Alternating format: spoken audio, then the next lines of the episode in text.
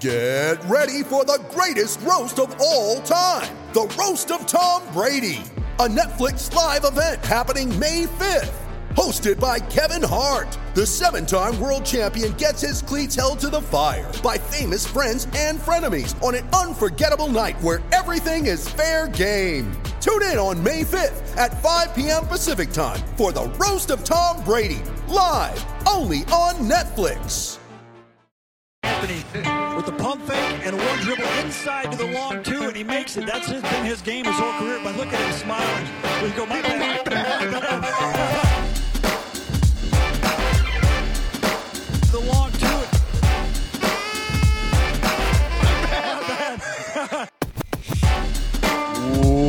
Welcome to another episode of The Long Two. I am Pete Rogers. He is Natty Wallach, and we are the least efficient fantasy basketball podcast you'll ever hear, but we get the job done. Natty, uh, you ready to rank some small forwards?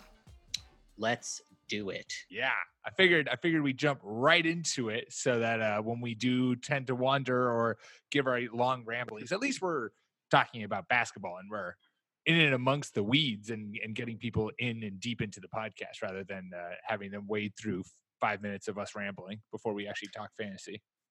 That's some good self scouting right there. I know, appreciate that. Well that's done. what that's what I'm here for. That's what I'm here for. Uh, so we've been slowly making our way through every positional rankings. Uh, we have point guard, we did small uh, shooting guards, and now we are on to the men in the middle, the small forwards. Uh, Natty, we'll start with you. Who is your fifth small forward uh, for this year in fantasy?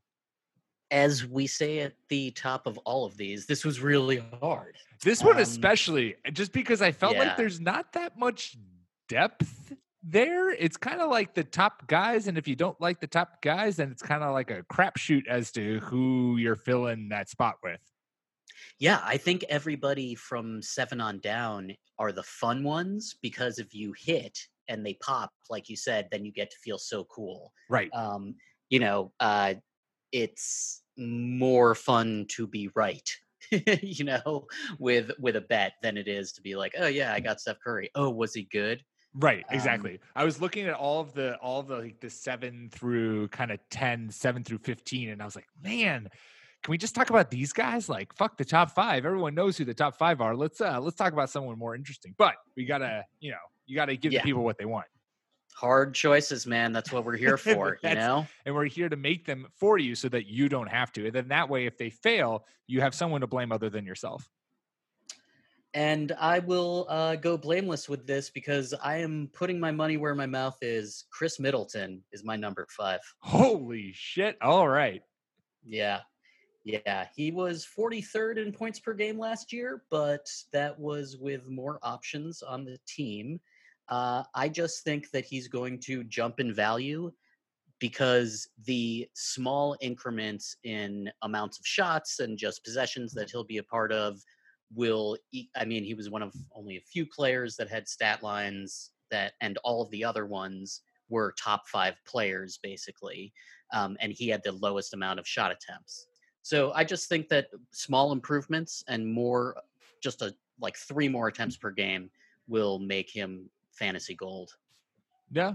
I mean, I, I my number five is Tobias Harris, who we've talked about on this podcast, and I think both of these Mhm. guys are similar narratives in just the fact that, like, if they get that uptick, they've shown good propensity in the offensive side of things, and if they get that uptick in usage, that that's enough to push them into a top five at the position. Absolutely. Toby was 33rd in points per game last year, and he will have more opportunities now because JJ Redick is gone and Jimmy Butler is gone. Um, he's going to be the outside scoring threat on that team, and they are going to need him. Yeah. So he's, damn it, you're probably right, Pete. But I was surprised. I was surprised that you not to hear Toby as your number five at the very least, given given your Pistons fandom, given just your Tobias love. Yeah, and the perfect fit on that team, uh, fantasy wise. Yeah. I I will say that I had Khris, Toby, and another player as my five, six, seven, and I kept going back and forth on Mm. them, and uh, finally just settled on Khris with a K. You know, let's believe. Yeah. Go Bucks. No, there's nothing and and nothing wrong with that because I also think that you could see a world in which the de- teams after watching a full year of this Bucks offense, right, start keying in more on Giannis and or or or just that or NBA adapting to figuring out how to guard Giannis better. And then so that's putting the emphasis on players around him to start doing a little bit more than just kind of being pieces around the three point line for him to dish to. Um, and if that does happen, Khris Middleton is going to be the one who gets that fir- who's the first one to get that uptick in that offense. So I wouldn't be surprised for him to to put together a really nice season. Just like I wouldn't be surprised for Tobias Harris to put together a really nice season playing along uh, Ben Simmons, Joel Embiid, and what we said, no JJ Redick.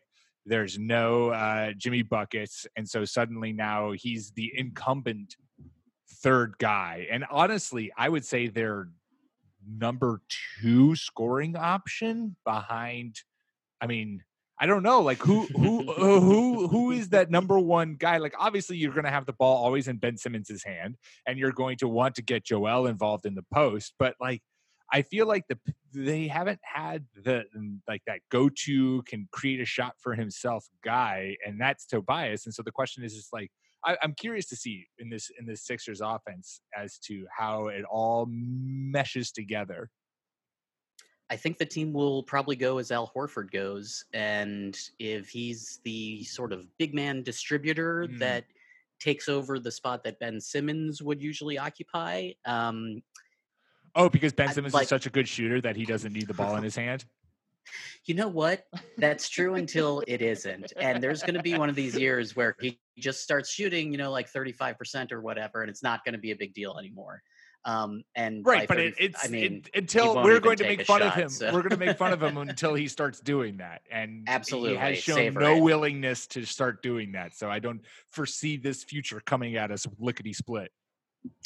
I mean, go green, go stuns. Go green. Um, I mean, I just I'm being unbiased here. Doctor Pete in the house. I just don't think that it matters that much because Philly was so good last year. Yeah. And they'll be better this year, or at, I, I think that there will be improvement from the players. Maybe overall as a team, they, they won't be as good. Jimmy Butler's really, really good, and he was their closer. Um, and now I don't really know who that is. Um, you know, the last two minutes in Philly games are going to be pretty interesting. 'cause I think you're just going to to have to feed and beat.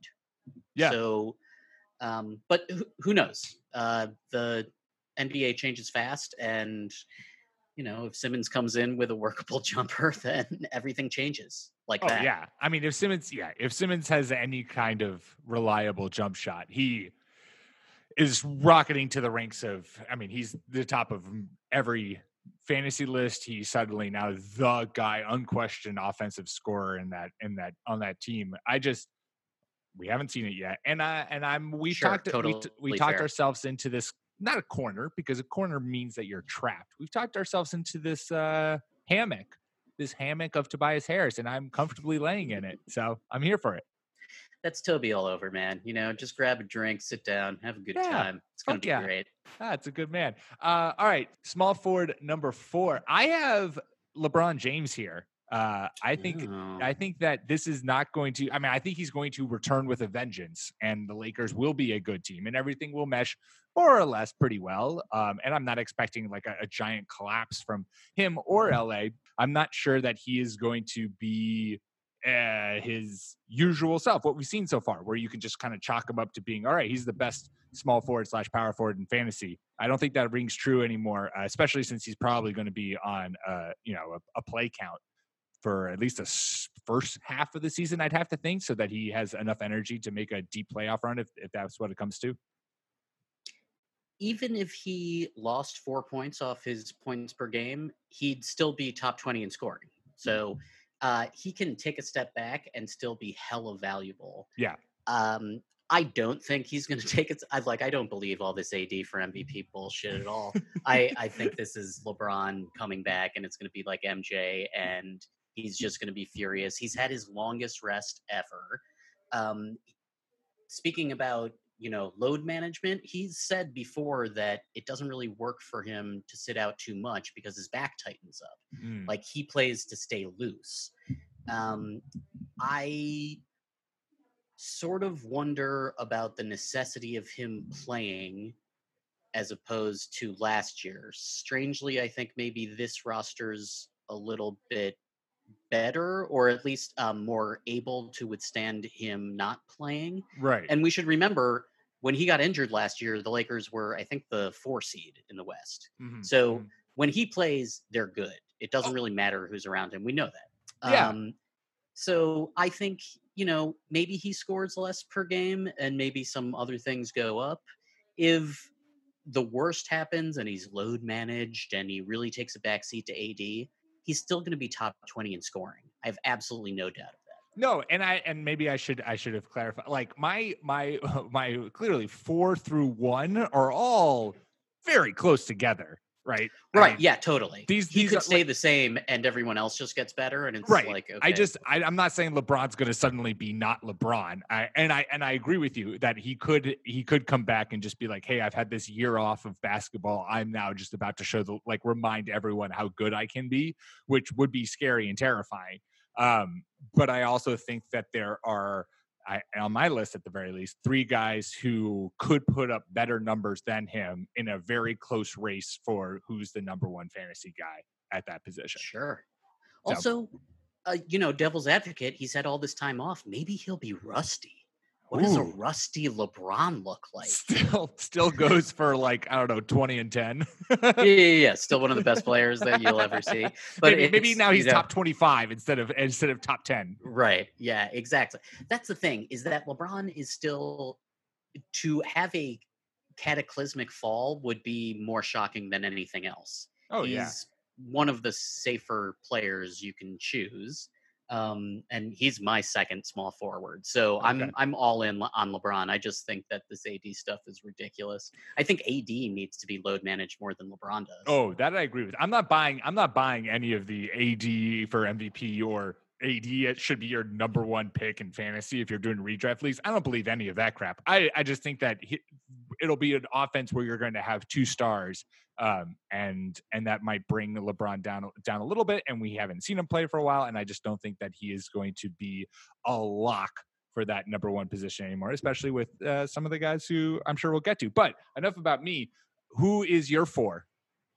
My four is DeMar DeRozan. Ah, I should have should have known. dude. Oh yeah, man. 23rd points per game last year, by the way. No big deal. No, baby. Um, yeah, not shooting threes. Doesn't need to. He's an old school kind of player. hey man, he is the official spokesperson for this podcast. He and Carmelo. Let's be honest. Abs- dude, like they're only inefficient if you miss them, you know? like and god damn it, we don't miss. yeah, and he does that with another mid-range shooter in LaMarcus Aldridge. The Spurs are just so goddamn weird, man. They're They really are. It is so bizarre. They're it's all guards this year and they're going to have to shoot more threes, but they were really loath to do that. I think their defense is going to be absolutely stifling. I don't know how good they'll be when facing off against all these teams with giants, but um, I I can't really see a world where Demar's shots go down and he is who he is. Like he gets these points going up against anybody shooting the way that he does. He gives you a lot of other um, good things too. You know, he gives you boards, he gives you assists. I think this is just one more year in a Spurs system that is designed to maximize his value. Um, and I I really think he's going to have a great great year. Yeah, he was he was one of the guys who I mean he was probably closest to Tobias Harris, who I was debating at at five. Um, and for all the reasons that you pointed to, he's a stat sheet stuffer who scores, can get buckets, and a second year in the Spurs system, whatever Pop has got planned for. Like, I trust Pop to always have a plan for his team and always to put the players in there if they perform at the level that they're capable of in the best position to, you know, get buckets and make things happen. Uh, so I, if you, yeah, no, I totally buy this. I can, I could talk myself into this, no problem. Can I give you a stat real quick? Hell yes, you can. Okay, DeRozan scored 21 points per game last year, 23rd overall, and six assists. Do you know who else scored 21 points per game and had six assists per game? Marcus Smart. It's Luka Doncic. Is it really? Oh, fuck yes. Yeah, yeah. Now, how much do you love Demar? And now, now I love me some. No, uh, again, like it, that's it's one of those things where you I can speak as someone who is immersing myself more and more in the NBA, you have opinions constructed about players purely from team that they're on or past experiences with them, or maybe you're not fully in tune with what they've done in recent years or what their numbers mean on a full NBA scale. And it's always nice to be able to break it down like that and say, okay, 21 points per game, six assists per game. Who else has done that? It's Luka, who we've already spent way too much. No, that's impossible the right amount, even not, Not enough, enough. right? Not enough airtime on this podcast, hyping up this year. And so, if you're going to give that same kind of acclaim and excitement towards Luka, some of that, some of that can be directed also to uh, Demar Derozan. It's, I, I will get overly excited for Demar again this year when the Spurs trade for Kyle Lowry and reunite that duo. Uh, but until then, I'll be I'll be I'll be happy. I'll happily watch Demar from a distance, the, your Demar love from a distance, and then when Kyle Lowry and that and that bromance rejoins, it becomes one again in the NBA, then I'll be fully on board and I'll come join you. I would love that so hard. Get those best friends back together. It They're just- so Spursy. Oh my god, and it's just so beautiful. It's just pure friendships like that are are such a glorious thing to behold in sports. And it's, you know, in this day and age where, you know, everything's bouncing around, players are moving, you have all kinds of chaos in a, in a team construction and and maybe you get along with your teammates, but you're not like besties. God, it was so nice just their their post game eh, like interviews and and all that kind of stuff was just like the most adorable thing. They're like an old married couple. God, I miss them. I miss them so much. Yeah. And they would talk shit about analytics, being like, oh, they don't like your shots. It's They great. I mean, that was always the best. Is they would always talk to Demar and they'd be like, "Demar, have you ever thought about shooting three pointers?" Kyle Lowry's like, "Oh, Demar," and they Yeah. all on to you. Yeah. DeMar averaged 0.6 three point attempts last year. And so he still scored over 20 points a game. He scored more than Nikola Jokic. He scored more than CJ McCollum. He Mm. Ooh, scored more than Toby.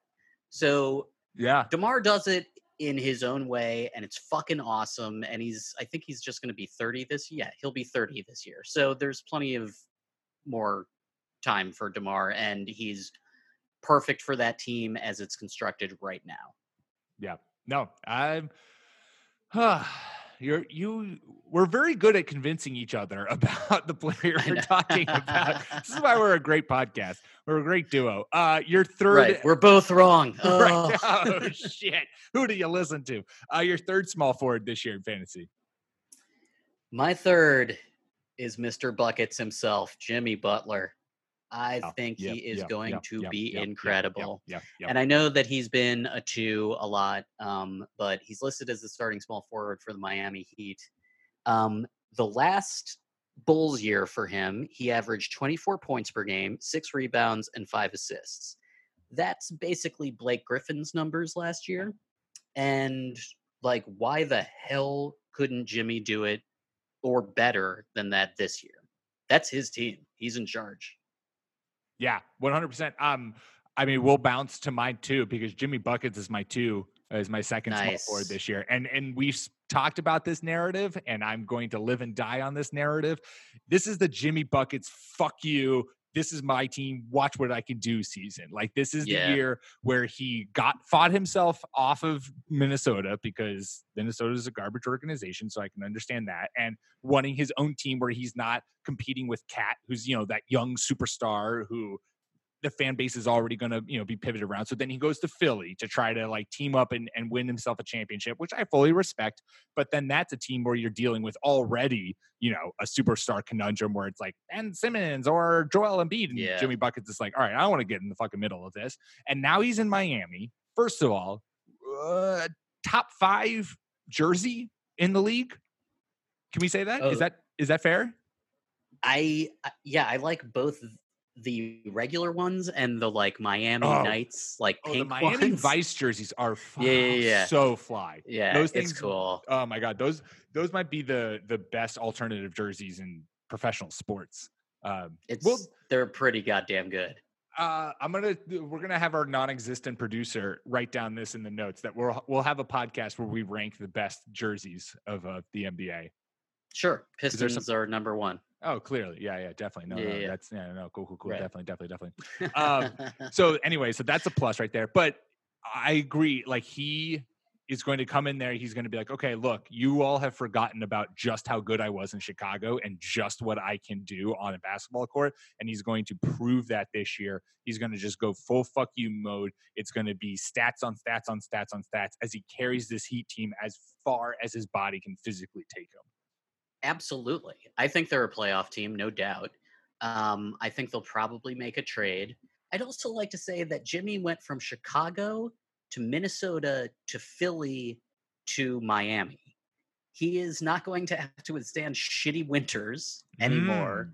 Like he's in a spot where everything's awesome all of the time, outside of hurricanes, obviously. Yeah. Um, but he's just in like he won so hard Yeah. and people still don't respect him. So I just like we've said before, this is a year of pissed off players, and he's got to be top five in pissed off players. I can't wait to watch. And I think they'll just absolutely dominate that division. Oh my god. I mean, who in there is going to even give them a run for their money? The only other team is maybe Orlando, and I'm not as high on Orlando as some people are. I don't think they're a playoff team this year. Yeah, unless Aaron Gordon just goes Super Saiyan. He was Yeah, someone sure. I like flirted. I would not say top five, but I was flirting with the notion of like Aaron Gordon being a breathing in the top five uh, at, at whatever position you want to play him, small forward, power forward this year in fantasy. Just being like, oh, I mean, like there's a there is a narrative that you could construct where he just goes, takes that huge next step, and just becomes you know an all around NBA master. But I, I couldn't muster up the courage to to put him in my top five this week. I mean, if everything clicks, then he could be sensational, and he's still 24 or 25. Um, I said before that I think the Orlando Magic need to figure out what he is in order to know what their team is. But I also think that Jonathan Isaac, their other wing, is going to be really important for Aaron Gordon's game this year because Isaac's still raw, but you can tell that he's pretty good, uh, or that he could be really good and the way those two wings operate together, if they can operate together, will be very interesting to watch and will probably, you know, show whether the Orlando Magic can make the playoffs or not. Exactly. Okay, so Jimmy Buckets is your three. He's my two. So my three, uh, I have Kawhi Leonard as my three. The only reason that he's bumped down this much uh, from from a two or a one position is just because of injuries uh, and just figuring out what exactly. I thought that the Raptors set the blueprint of how to play him during the regular season so that he is fresh and can just become the best player in the NBA during the playoffs. I wouldn't be surprised if the Clippers utilize some sort of similar load management. Um, and so, because of that, he's not going to play, you know, all 82 games or even maybe 70 games uh, to give you consistent fantasy production. But he's still going to be phenomenal, and he's still going to get you. He's going to get you defense, which Jimmy Buckets also gets you, but you know he he does that at, the, at a super elite level. He's going to get you rebounds, assists, uh, and obviously he's going to get you points. No, I was thinking about this, and Kawhi's my number one because it occurred to me what if Kawhi's one of the pissed off players? Like, he Mm. just won another ring, and he's incredible, and everyone's saying he's the best player in the world, but they're also saying, yo, he's not even going to play like 65 games, man. Like, maybe he's good, but who cares if you can't get volume out Oh, of him?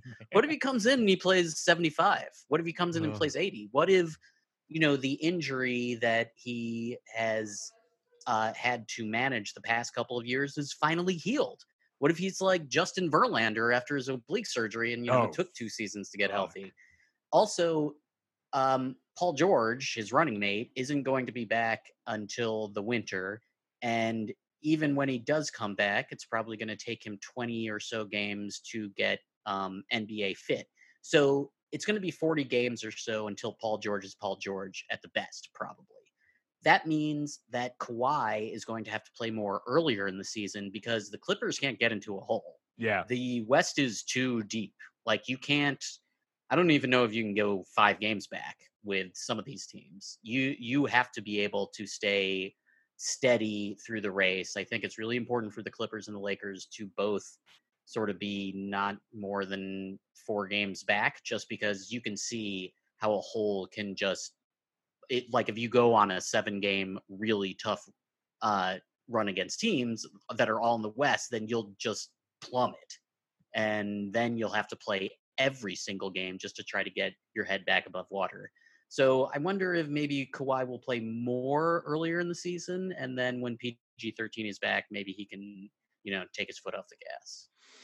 Yeah, no, so he's my number one. I Yeah. I, like That's a that's god damn it. Just like what we said. I mean, that's a good narrative. That's a great narrative, especially around uh Paul George being out and then not being able to kind of play fewer games to start the season, but having to start off with a bang. I mean, granted, I do think that the Clippers, because they built this team 100% correctly, have the depth. I mean, clearly, they are basically returning the same team that they had last year. So we know that that team can put wins on the table. And so I I don't think it's going to be a hundred percent necessary. Like it's not going to be something where it's like if you took this about the Lakers, right? And let's say AD had a similar thing as PG thirteen, and mhm. he was out for the first you know month, and then took twenty some odd games to, in order to get back into shape. So you know the first two to three months, AD was was kind of out. LeBron would have to play those games, right? Because the Lakers could Yeah. not play LeBron and still stay in the West. Whereas I think the Clippers could not play Kawhi as much as they possibly needed to and still stay in the West simply because of how deep that team is and how good that team is already to begin with. But you are right. You are right that that there is a a, a line here, a, a, a path for Kawhi to start this season off, basically looking like how he finished last season and being, you know, within two months of the league, everyone just being like, oh, so uh, postseason Kawhi Leonard is just now regular season Kawhi Leonard. This is cool. Um, and if yeah, you, it's and if three you years have go. Right. right, And if you have him you, on your fantasy team, you are or you are sitting pretty. Yeah, Dude, I don't hate counter argument that. everyone should be making is the Clippers still fucking have Lou Williams and Trez Harrell, and they did great without these guys last year. So This team is so goddamn deep. i- It is absurd. ridiculous. Yeah, and they'll probably make some kind of a trade. Like I, I don't think this is the team that will go into the playoffs. I think they'll have somebody else, and it's it's a really well constructed team. They did a great great job. They they really and and again, like what we were I mean, when we were talking last week about player movement and all that kind of stuff, like the Clippers are a perfect example of doing it right. They built a they built a team from the ground up with players and a good environment and a good system with a good owner and good coach, a place that people wanted to come and play. And so when they had their success and they had superstar free agents, Kawhi was like, "Oh, guess what? I'm coming to LA because of the system you've constructed because it's, you know, it's his hometown, right? He's from LA." Question mark? Yeah, I believe so. Yeah, yeah, I think so. So that's that part's part of the draw too. But like, you know, I'm picking you over the Lakers because of this, and then you were able to get Paul George out of OKC after signing a massive contract, saying I'm never going to leave OKC uh, in order to come to the Clippers. So an example, Steve Ballmer. Uh, an example of good team construction and how you build a winning environment where you can actually attract players as opposed to having them all flee. Also, Doc Rivers is a better coach than Frank Vogel or Jason Kidd. Um, and he's been in this situation before. I mean, this is Ubuntu West. Yeah. They just need, uh, you know, I guess maybe they have Trez Harrell. So, but they, if they had a really destructive interior defender, um, it would look just exactly like the goddamn Celtics. So, Who says Montrezl Harrell isn't Kendrick Perkins, baby? Yeah, sure, totally. It's um it is a team designed to do well in the playoffs. Yeah. Uh especially because they have like the two sixth men of the year award nominees last year. It's just This Doc knows what he's doing. Yeah. He knows how to play against the other good teams in the West. And um, it's hard to believe that a team with a healthy Kawhi and a healthy Paul George can't get to a Western Conference Finals, no matter what. Oh yeah, and and and I mean, you could put that on any team, and they would take it to Yeah. the conference finals. Let alone a team that already was basically flirting with that last year, and had returning more or less the same team. Um, okay, so your whole list is done. Then my the only reason Yeah. I I had quiet three was injury risk and load management. Jimmy buckets too. I picked I picked Giannis as a small forward. I, I don't I don't know whatever you're going to play him as. I was contemplating sending you uh, a message right before this, being like, maybe we just say top five forwards since you know, there are all these guys basically play every position. But I figured after my Luka debacle last week, I would make sure I put Giannis at the first position he was viable for. Um, so yeah, I feel like there's no there's no reason to like defend my Giannis pick. It's Giannis. He's whatever position you want to play him as, he's going to be the best at that position this year. Dude, I don't even have him ranked top five at any position, so don't feel bad. Get out of town. I mean, he's um, an example of the new NBA in that it doesn't really matter what position he's listed as, his job will be the same. Um, Right. Similar with LeBron. Like, LeBron's going to be the point guard for big stretches of the year, but he's not going, that won't be his title, you know? So uh, there's focusing on this too much, like we said last time, is um, sort of vestigial. Like in a few years, we probably won't think about it this way.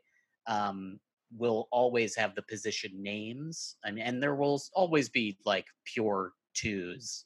Like some Sure. dudes just can't distribute, but they're Right. you know, un- yeah. So, um, Buddy Hield, the Buddy Hields of the world. yeah, sure. Who's somehow like two years older than we thought he was. But, uh, Mm. how old's Thon Maker? Did we ever figure that out? I have absolutely no idea. I loved. I thought he was going to be so good. I Uh, thought so too. All right, sorry, I didn't mean to I'm throw you off track. no, that's cool. It's uh, the thing that I thought about when ranking all of these guys, um, Giannis included, is that we are jam stuffed with really elite wings right now, and it Oh sort of God, drops yeah. off after seven. But you know, like. If I think that Gordon Hayward is going to have a good year, then why isn't he going to be better than Khris Middleton? Right. And you know, Gordon Hayward might be the two or or, whatever, Tatum. but he's I a mean, wing. Let's talk about our Celtics. Yeah, yeah, yeah yeah, totally. It's like I do think that those guys and um, like Bojan Bogdanovic and Joe Ingles out west in Utah, like some of these guys are um, they're technically the same position and when you when teams you know go small they'll both be out there and one of them will have to be the power forward but these guys are going to be playing together a lot and it's all going to look like you know lebron's out there. Like everybody's going to be six seven to six nine with really long arms and everyone can shoot and everyone can pass and everyone can get rebounds um Yeah.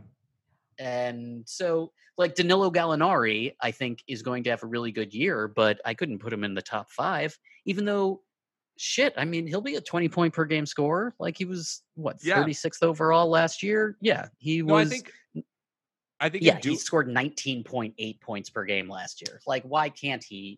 Can't can't he do 20 yeah i think the Yeah. biggest i think the biggest thing that came out of doing this uh is just the fact that the the names you know right there seem to be most more than likely four guys in this forward position lebron Kawhi. i think we both think jimmy buckets and Giannis, who are going to be all vying for tops in the league possible mvp seasons that whole nine yards and then everyone behind that there is a case to be made for them being a top six, top you know five fantasy player at the position. Like I think Yeah. you can t- you can take that from five all the way down to like fifteen. Like there are this is a very deep class of, uh, of players at this position. It's a very deep position in fantasy in that, and I think you can get a lot of value uh deeper in drafts where you can get these guys who are you know Joe Ingles who is someone who was like populating waiver wires all last year and I know you know so was still Ugh. was still a very viable fantasy player and could get you a ton of production.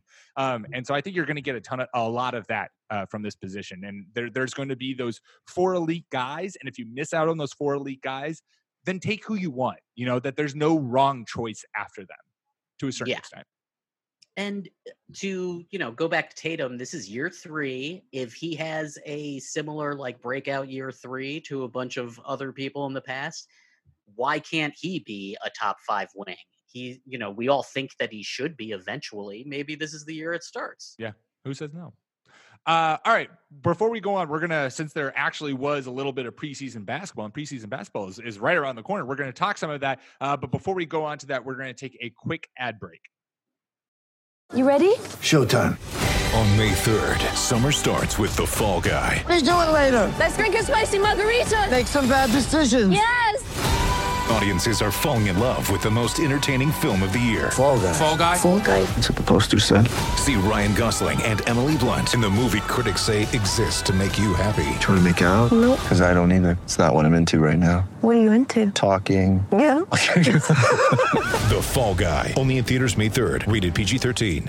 With threats to our nation waiting around every corner, adaptability is more important than ever. When conditions change without notice, quick strategic thinking is crucial. And with obstacles consistently impending, determination is essential in overcoming them. It's this willingness, decisiveness, and resilience that sets Marines apart. With our fighting spirit, we don't just fight battles, we win them. Marines are the constant our nation counts on to fight the unknown. And through adaptable problem solving, we do just that. Learn more at marines.com. All right, we are back and we're going to talk preseason basketball because it's here. I mean, basketball starts in in what a month, less than a month. Uh, we're in October, Yeah, I think the 22nd is Yeah. the first game, maybe. so we are we are. It's just around the corner. We had our first preseason game. Uh, the Rockets took on some team in China and blew them out handedly. um, Gasp. can't can't say that that was too much of a shocker. Uh, but we figured we would kind of talk about the storylines that we are paying attention to this this preseason, and because you know, I think preseason basketball is fun to tune into, but it's certainly not NBA level games. But it's it's a time where you start getting to see what these teams could look like, what these players could look like, and what these roles could be. So, Natty, what is a storyline that you're going to be paying attention to this preseason? Well, I should say that preseason is always bullshit, and that the storyline, like everyone's always in good shape, and you know everyone's going to have a good year, and everyone's going to be undefeated before the actual season starts.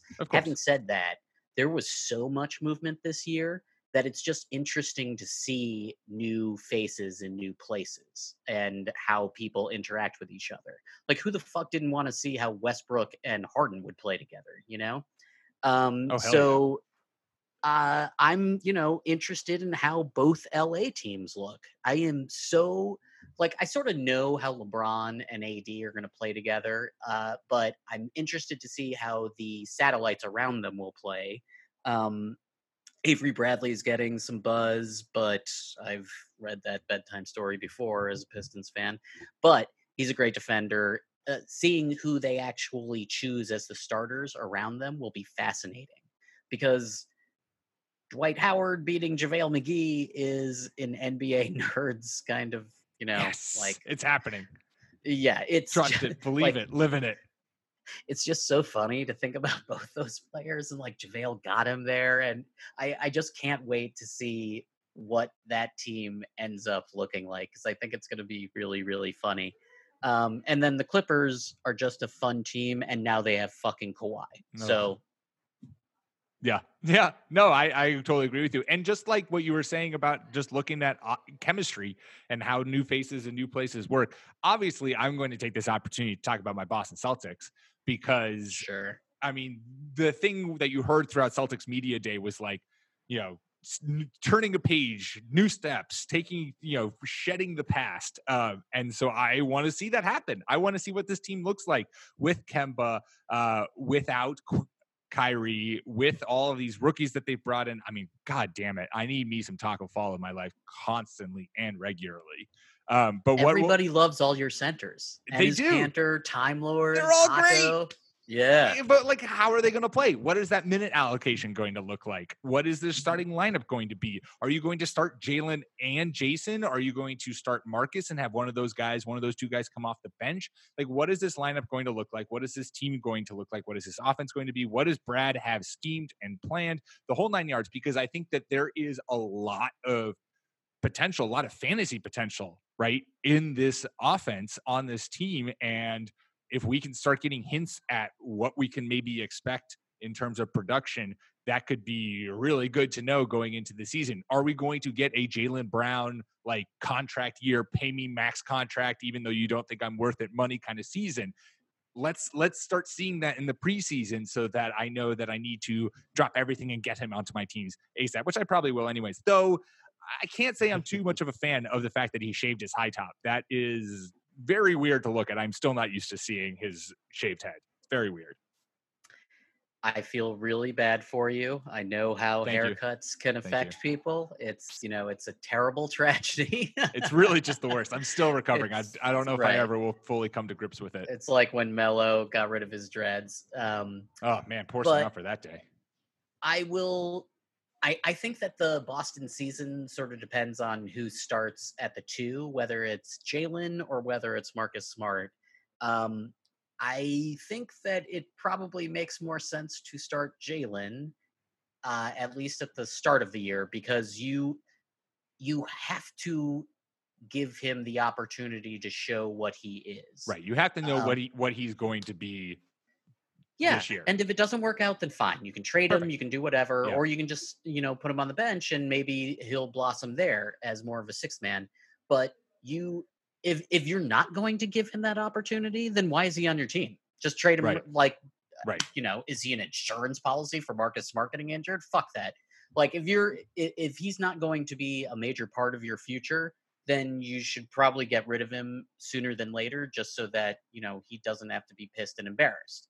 Yeah. Also, And there's like- a ton of other teams that would want him, Oh my God, including mine.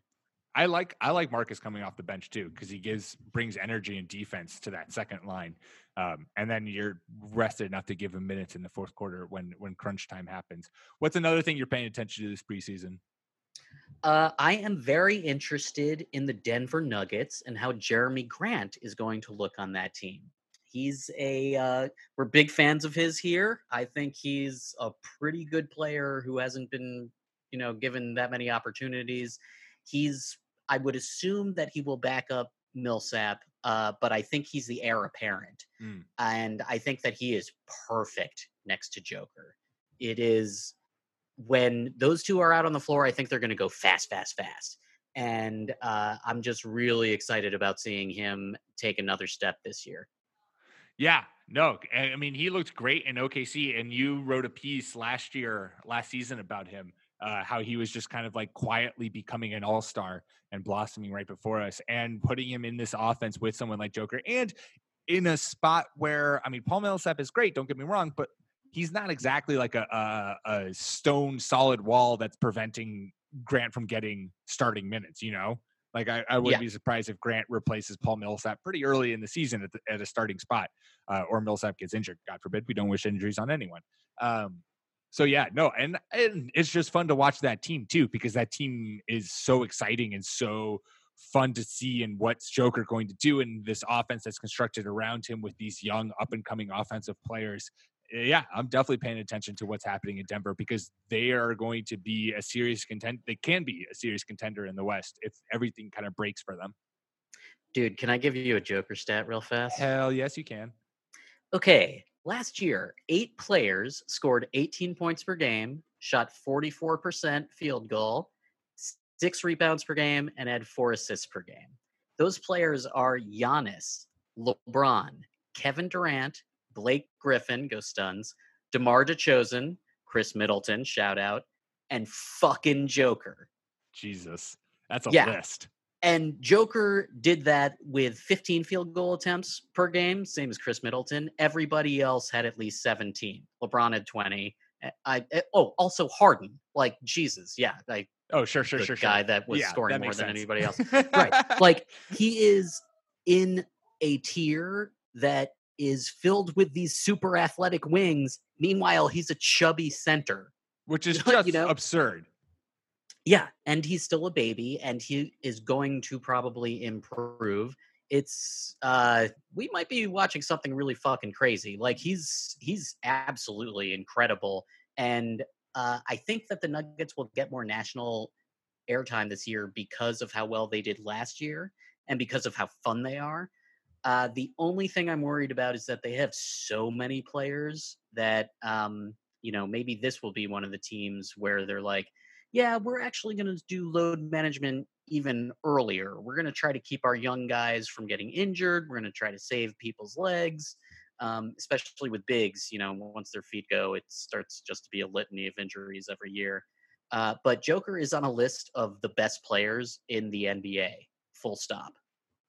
No, no, I totally agree. Uh, while you were saying that, though, I realized when was the last time that Kevin Durant wasn't in a top five shoot, you know, small forward, power forward, forward fantasy discussion.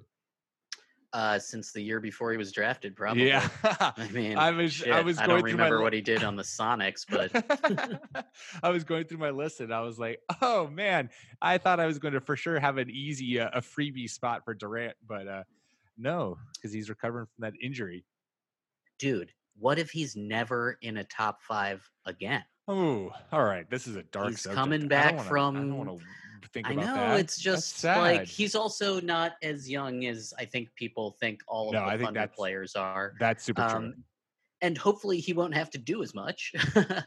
but uh, knowing Durant, he'll come back and he'll be better than ever, and you know he'll score 97 points per game. And The thing too like, is that he'll tell everyone else to sit down. Yeah, the thing also about his game is I feel like he his game I think is going to transfer well when he gets older. Like I don't I don't feel Oh that yeah, I don't feel that his game is predicated on his athleticism or his, you know, like he, he's big and so that naturally plays into it, but it's not like he's beating people off the dribble with regularity or, you know, doing Russell Westbrook things where as soon as Russell Westbrook's athleticism, which we've already kind of seen, his athleticism goes down, he's suddenly not as explosive a player. Like Durant is just that like silky smooth, can create space out of nothing. And because he's seven feet with a 30 foot wingspan, he can his shots unblockable. So I think that he's going to be someone who, regardless of if his athleticism takes a slight downward trend after this, I think his game is still going to age very, very nicely.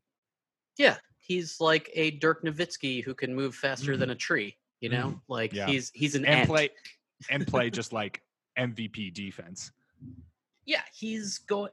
The odds that he is uh not good, you know, or even average when he come, I think are zero. Like Yeah. there's just he's going to be a top 10 wing at the very least, I'm sure, just Yeah. because of how smart he is, uh, how he can orchestrate a game. You know, like we've we've all seen Kevin Durant just sort of be the best We player know, on the we know what no he can do. Yeah. Yeah. Yeah. Yeah. Uh so the second the only the other storyline that I have in my notes, and I literally just have three words written. Uh those three words are I mean Zion. Like I'm gonna be paying attention to Zion Williams. Like you can't not watch Zion Williamson, and you can't, especially after since we were robbed of him in uh in summer league because of his ankle injury. Like I want to see him play. I want to see this Pelicans team. I want to see all of these young players mesh together and what this offense is going to be with Zion at its helm. But mainly, like, God damn it, just give me a fuck ton of awesome dunk highlights and I will be a happy man. Yeah, I have such high hopes for this team, even though it's going to be really, really hard to break into the playoffs.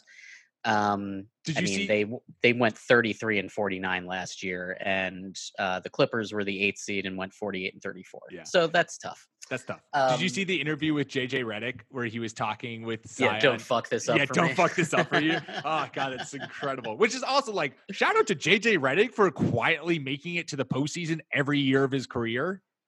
yeah, Good I for mean, him. fuck Duke forever, and it sucks that he's this good, but he's incredible, and he just had like one of the best year, maybe the best year of his career.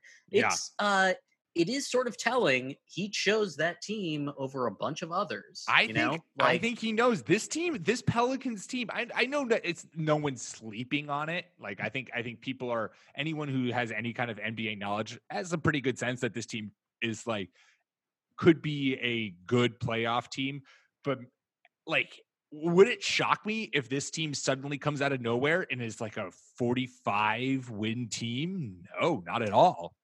dude, my man, if they played in the East, I would put a Oh. hundred thousand dollars on them being at least the fifth seed. Like they're, I I think they're better than the Indiana Pacers right now. Oh, and yeah. we haven't even seen them play. Um, they're. God, we really need to get rid of conferences, but they're uh, there's no way that they're not going to be fun. So if the if your motivation to watch sports is to have a good time, then fucking watch the New Orleans Pelicans because they are going to be fun. I mean, I'm looking right now. Like, who other than the Raptors, Sixers, and Bucks, realistically, uh, those are the only three teams that I can like confidently say, and even maybe Raptors. I'm a little lukewarm on. But like those are the three teams that I would be like definitely 100% better than the Pelicans. On the Well, East. the Pistons, but I mean, I left out my um, Boston whatever. Celtics. I left out my. Celtics just for just so that you wouldn't have a leg to stand on during this. Yeah, argument. raise your hand if your team has Joe Johnson on it. Mine fucking does. Yeah, you're so see you in the finals. Yeah. That's right. Fuck. Oh, also Uh, the Hornets. Too. no, I- Definitely I- I the think- Pelicans. That's really, really funny. That's mean, dude.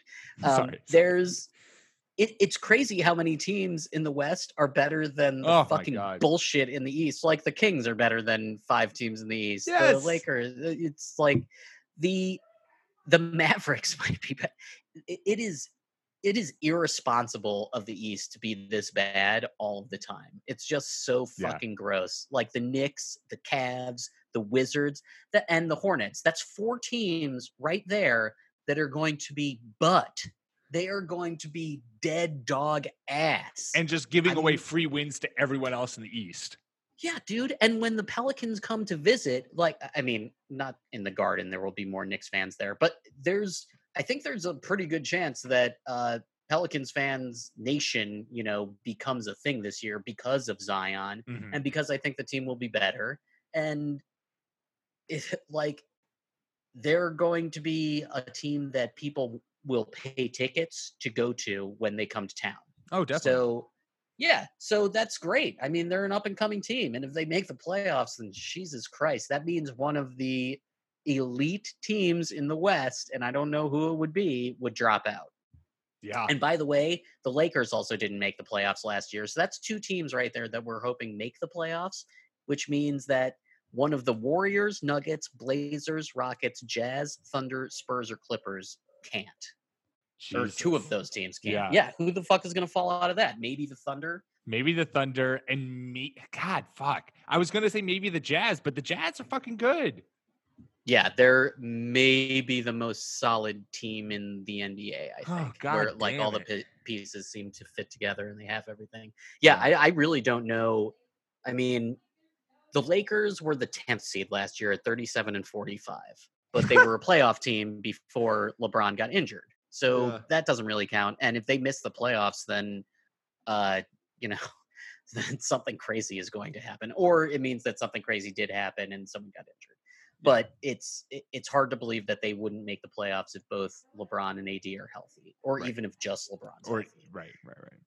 Yeah, and then we're hoping that the Pelicans make it in, and that's like the Spurs could drop out, I guess, but they're sort of designed to make the postseason, and they had like they had nine more wins than the ninth seed, so that's it, it, it's going to be incredibly tough in the West this year. The God East is it. like who cares? Honestly, This is why it, needs to be. It needs to just be the top 16 teams, regardless of conference. Yeah, agree. Just give me the the best 16 records and have them duke it out for the championship. And if the West make ha- it always harder, has right? 10 people or 11 people in it, great, good for the fucking West.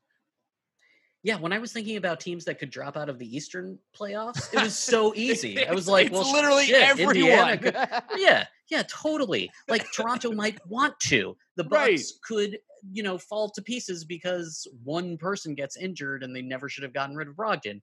Uh, the 76ers, it would. mm, The 76ers would self have to like it would have to be a Joel Embiid punches Ben Simmons in the face and yeah, yeah, yeah. like the team just explodes from the inside. Absolutely. Uh, I think it would also be a little bit strange if the Celtics didn't make the playoffs. I think that means that there was multi- that there were multiple injuries. Yeah. But like the Pacers, the Magic, the Pistons, uh, Kyrie's face is broken right now. So maybe I- mean, Already off to a great are- start in Brooklyn.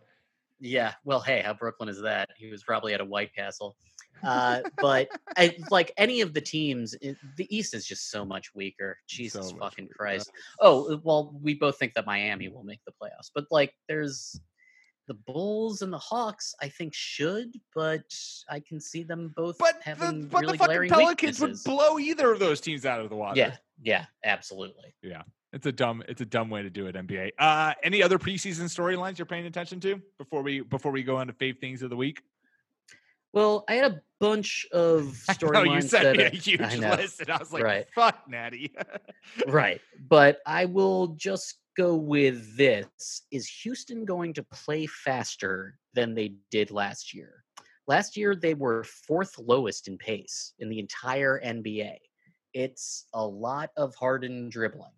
Uh, meanwhile, they got Russ, the Sarge Westbrook, who is dynamite in transition and loves to push the pace. So I will be interested to watch how Houston changes, knowing that they have one of the best, you know, runners in the game, along with one of the best half court players in the game. It's just going to be really interesting to watch how uh, they sort of change tempo within, you know, not just a game, but within quarters.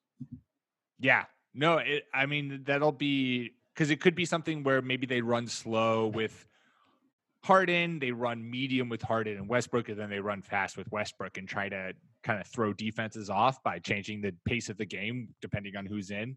Um, but you're right, Westbrook operates best when the ball when you're moving the ball quickly and you're getting you're driving quickly and, and getting the offense flowing. Um, and Harden, I think the I wouldn't be surprised if they speed up a little bit simply because I think a lot of the the slowness to Houston's offense last year was because it was just Harden iso ball um, and Yeah. that was partially out of necessity because they were just like, all right, well, Chris Paul's injured. Harden, you're our best player. Just dribble the ball into the ground and shoot, you know, 70 shots. Uh, but Right. And Chris Paul is, you know, he's a very deliberate player too. Right. He's like he wants everyone where he wants them in their half court set. Like, get over there. He's always yelling. Um, so uh, that'll be, and D'Antoni is a coach that uh, historically has had teams run. So even though it's hurt him towards the playoffs, it's just going to be really interesting to watch how this goes. yeah, that team, that team again, another team in the West that's going to be really exciting and really fun to watch. I mean, a lot of all Also, these, they- there's a lot of games, a lot of teams out here that are going to be fun to watch and exciting. Yeah. Houston can't start slow again like they did last year. No, if they they, if that fucked. happens yeah, yeah yeah for sure it like i just it took a miracle it took harden being one of the best players in nba history for about four months for them to uh, really climb out of that hole and they just can't afford to do that again Uh, but maybe that's how we get the Pelicans into the playoffs. I, jesus christ what like what would we do if harden and westbrook missed the playoffs That would and be just I absurd. like I, I don't know that the Rockets would keep the team together. the Rockets would have to blow things up. It would just be, a, it would be like, all right, fuck it, we tried our best. This is it. We're gonna just trade everyone and build a team around Clint Capela. I mean, I don't fucking Like, know. yeah, it's it, it is. You can see how a couple of the experiments in the NBA and how like some of the lineups. You know that not everyone is going to succeed. So some of these teams are going to fail, which means that some of these players are going to be on the move. Uh, speaking of the Pelicans, if they don't do well and if they're not going to make the playoffs, holy shit, did they have a lot of players they can Oh trade? God, it's gonna be a firestorm.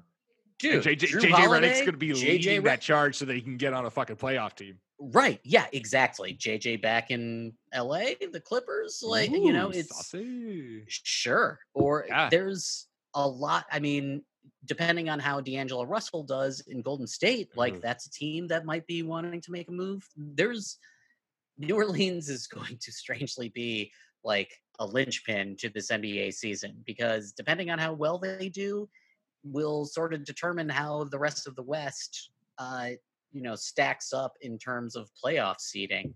If they're good, then someone, one of the other teams, is going to drop out, and if they're bad, then maybe two or three of the other playoff teams throughout the NBA will get even better because they'll just start jettisoning players. Yeah, yeah. Uh, all right, awesome. Uh, last thing, fave thing of the week, Natty. What did, what do you want to talk about? My fave thing of the week actually happened a week ago.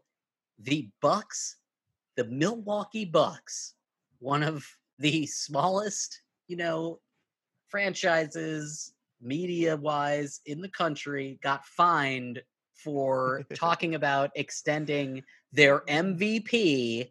They broke the new tampering rules by saying, yeah, of course we're going to extend him in two years when he's eligible. And they got fined 50 grand it is hysterical that this is how things work. no one should have any confidence in any kind of authority because they literally just wrote this fucking rule and it was supposed to help small market teams. And the very first time they apply it, it's against the small market team that wants to keep the best player in the fucking game. I just, Uh. I laughed so hard when I saw that. That is absolutely hysterical. Good I job, Adam Silver. I thought you were going to talk about how somehow the Milwaukee Bucks signed Robin Lopez, and I was like, I, when did this happen? Because I saw them on media day, them Robin Lopez and Brooke Lopez taking pictures together, and I was like, my head exploded. I was like, when the fuck did the Lopez brothers reunite in Milwaukee? Dude, and Brolo probably needs to get fined for tampering. He probably spoke to his brother about plans. Like, give me a fucking break, man. The the tampering rule is about Kawhi calling Paul George and saying, I know you just signed your contract, but what if? But what? Like that's that's what it's about. And Oklahoma City wanted to do that trade anyway. yeah. Like the the rule is in place to protect teams like Milwaukee, and then they immediately used it against Milwaukee. It is so awesome. Ugh, what a microcosm. Anyway, was- what's your fave thing? uh, my favorite thing is so baseball playoffs obviously starting, and the MLB tweeted out an ad for it, which was basically like a hype video uh, about using old MLB footage and then you know superimposing current players into the old footage and you know how they're Hmm. talking about how these young guys are taking over the league and the league has changed but we're still baseball whole nine yards. Great it's great ad very much enjoyed it but it reminded me of a much better ad that is much better job and this is an old nba ad which is one of the greatest things in the world. If you have not seen it you should go find out go to youtube search nba christmas ad and it's not the one where they're shooting single singing jingle bells with the basketball nets it's this it's this nba ad where it's basically like i think it's called like the forever ad or something like that and they just show it's the history of the nba but they again superimpose current players with old players so you have like michael jordan fist bumping derrick rose this was after d rose's mvp oh season yeah. this is a long time ago. Uh, Larry Bird passes out to Ray Allen to hit a three. Like there's just all kinds of stuff like that. And the music for it is incredible, and it's just a really, it's just a tr- phenomenal ad. So I of course like binge watched it again today after seeing this MLB ad. So that's that was my favorite thing of the week was just like basking in this ad's glory over and over and over again on repeat. It's too bad they didn't show the old players like smoking cigarettes at halftime or drinking beers at the local bar or you know just like going out to clubs and getting into hijinks because there's nothing else to do. Um, that's great though. Yeah, That's I, of, I love w- one of my before the season ads. ads. Yeah, it's Yeah. great. It's because like nothing bad has happened yet, and like they tend to be a little bit more clever and just really upbeat, and uh, it just you know you're filled with belief anyway, unless you're unless you're a, a Charlotte Hornets fan. yeah, um, yeah. Well, and they always play nostalgia well, which is ugh, I, I'm such a sucker for nostalgia. Oh sure, yeah. Why why shouldn't you be? All those people are cool in the past too, Right. and they're the ones that the current players measure themselves up against. right. um, you know, like Westbrook with Oscar Robertson. So it's it's cool. It's uh, it's a fun thing to think about, like who would do better now or then. And it's like, yeah, but these dudes, you know, they're taking like regular airplanes to to places. you Yeah, know, they're no, getting on buses. like they're just eating three cheeseburgers and then playing. They're smoking. I saw this. I saw this question going around where it was the 62 Dolphins, the undefeated Miami Dolphins. If they could play the 2019 Miami Dolphins, who would win?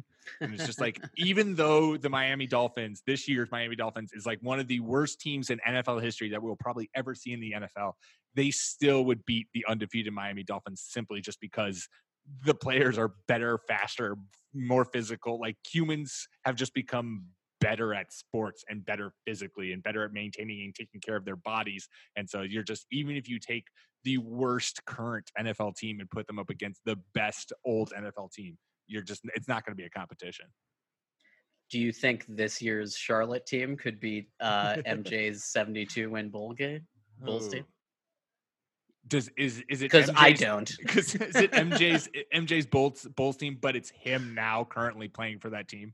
Dude, I don't think he could fucking beat like just MJ by himself. I this team's gonna be I can't tell if this team's to be bad, bad or fun, bad. I hope it's fun, bad. I hope it's fun bad. I hope Scary Terry just becomes a menace. Yeah, yeah, yeah. He should just lean in, man. Be the bad boy. Like, Yeah. let's fuck everybody else. Just up. become just become what Russell Westbrook was for like the last five years, where everyone is just like fighting about whether or not he's good or not. dude, and enjoy Charlotte. That's a fucking great town. It's a Yeah. good basketball town. And the thing is, there's no reason not to just run and be as young and as fast as you possibly can. Yep. Try to win some games. Yep. The funniest thing in the world that could happen is Charlotte making the playoffs. Oh my god, don't even. If that happens, then we officially write a petition to Adam Silver to get rid of conferences because if the fucking Hornets somehow make it into the Eastern Yeah. playoffs and the Pelicans do not, uh, I'm quitting the NBA.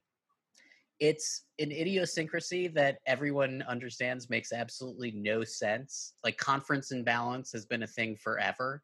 And it, you know, the teams don't even make sense. Obviously, Memphis isn't in the West, Minnesota is in the West, but uh, it, they they just demand having it because the owners want guaranteed playoff games. So Yeah. these shitty, these four shitty teams every year get to host playoff or not host, but they get playoff games and it's really just for those four dudes every year like that the rest of the league should just be like wait wait wait there's way more of us than there are of them like i don't give a shit about indiana like uh, what are they to me Yep. just get rid of it Just get rid of it. Abolish it, Adam Silver. I know you listen to this podcast, so there you go. yeah Abolish add it. two more teams and then just do you know 16 regular bracket 1 through 16 Perfect. That's the solution. Uh, all right. Well, there you go. That's the time we've got this week. Uh, make sure to subscribe wherever you get your podcasts to the Fake Teams Podcast channel, iTunes, Spotify, Stitcher, whole nine yards. We are there.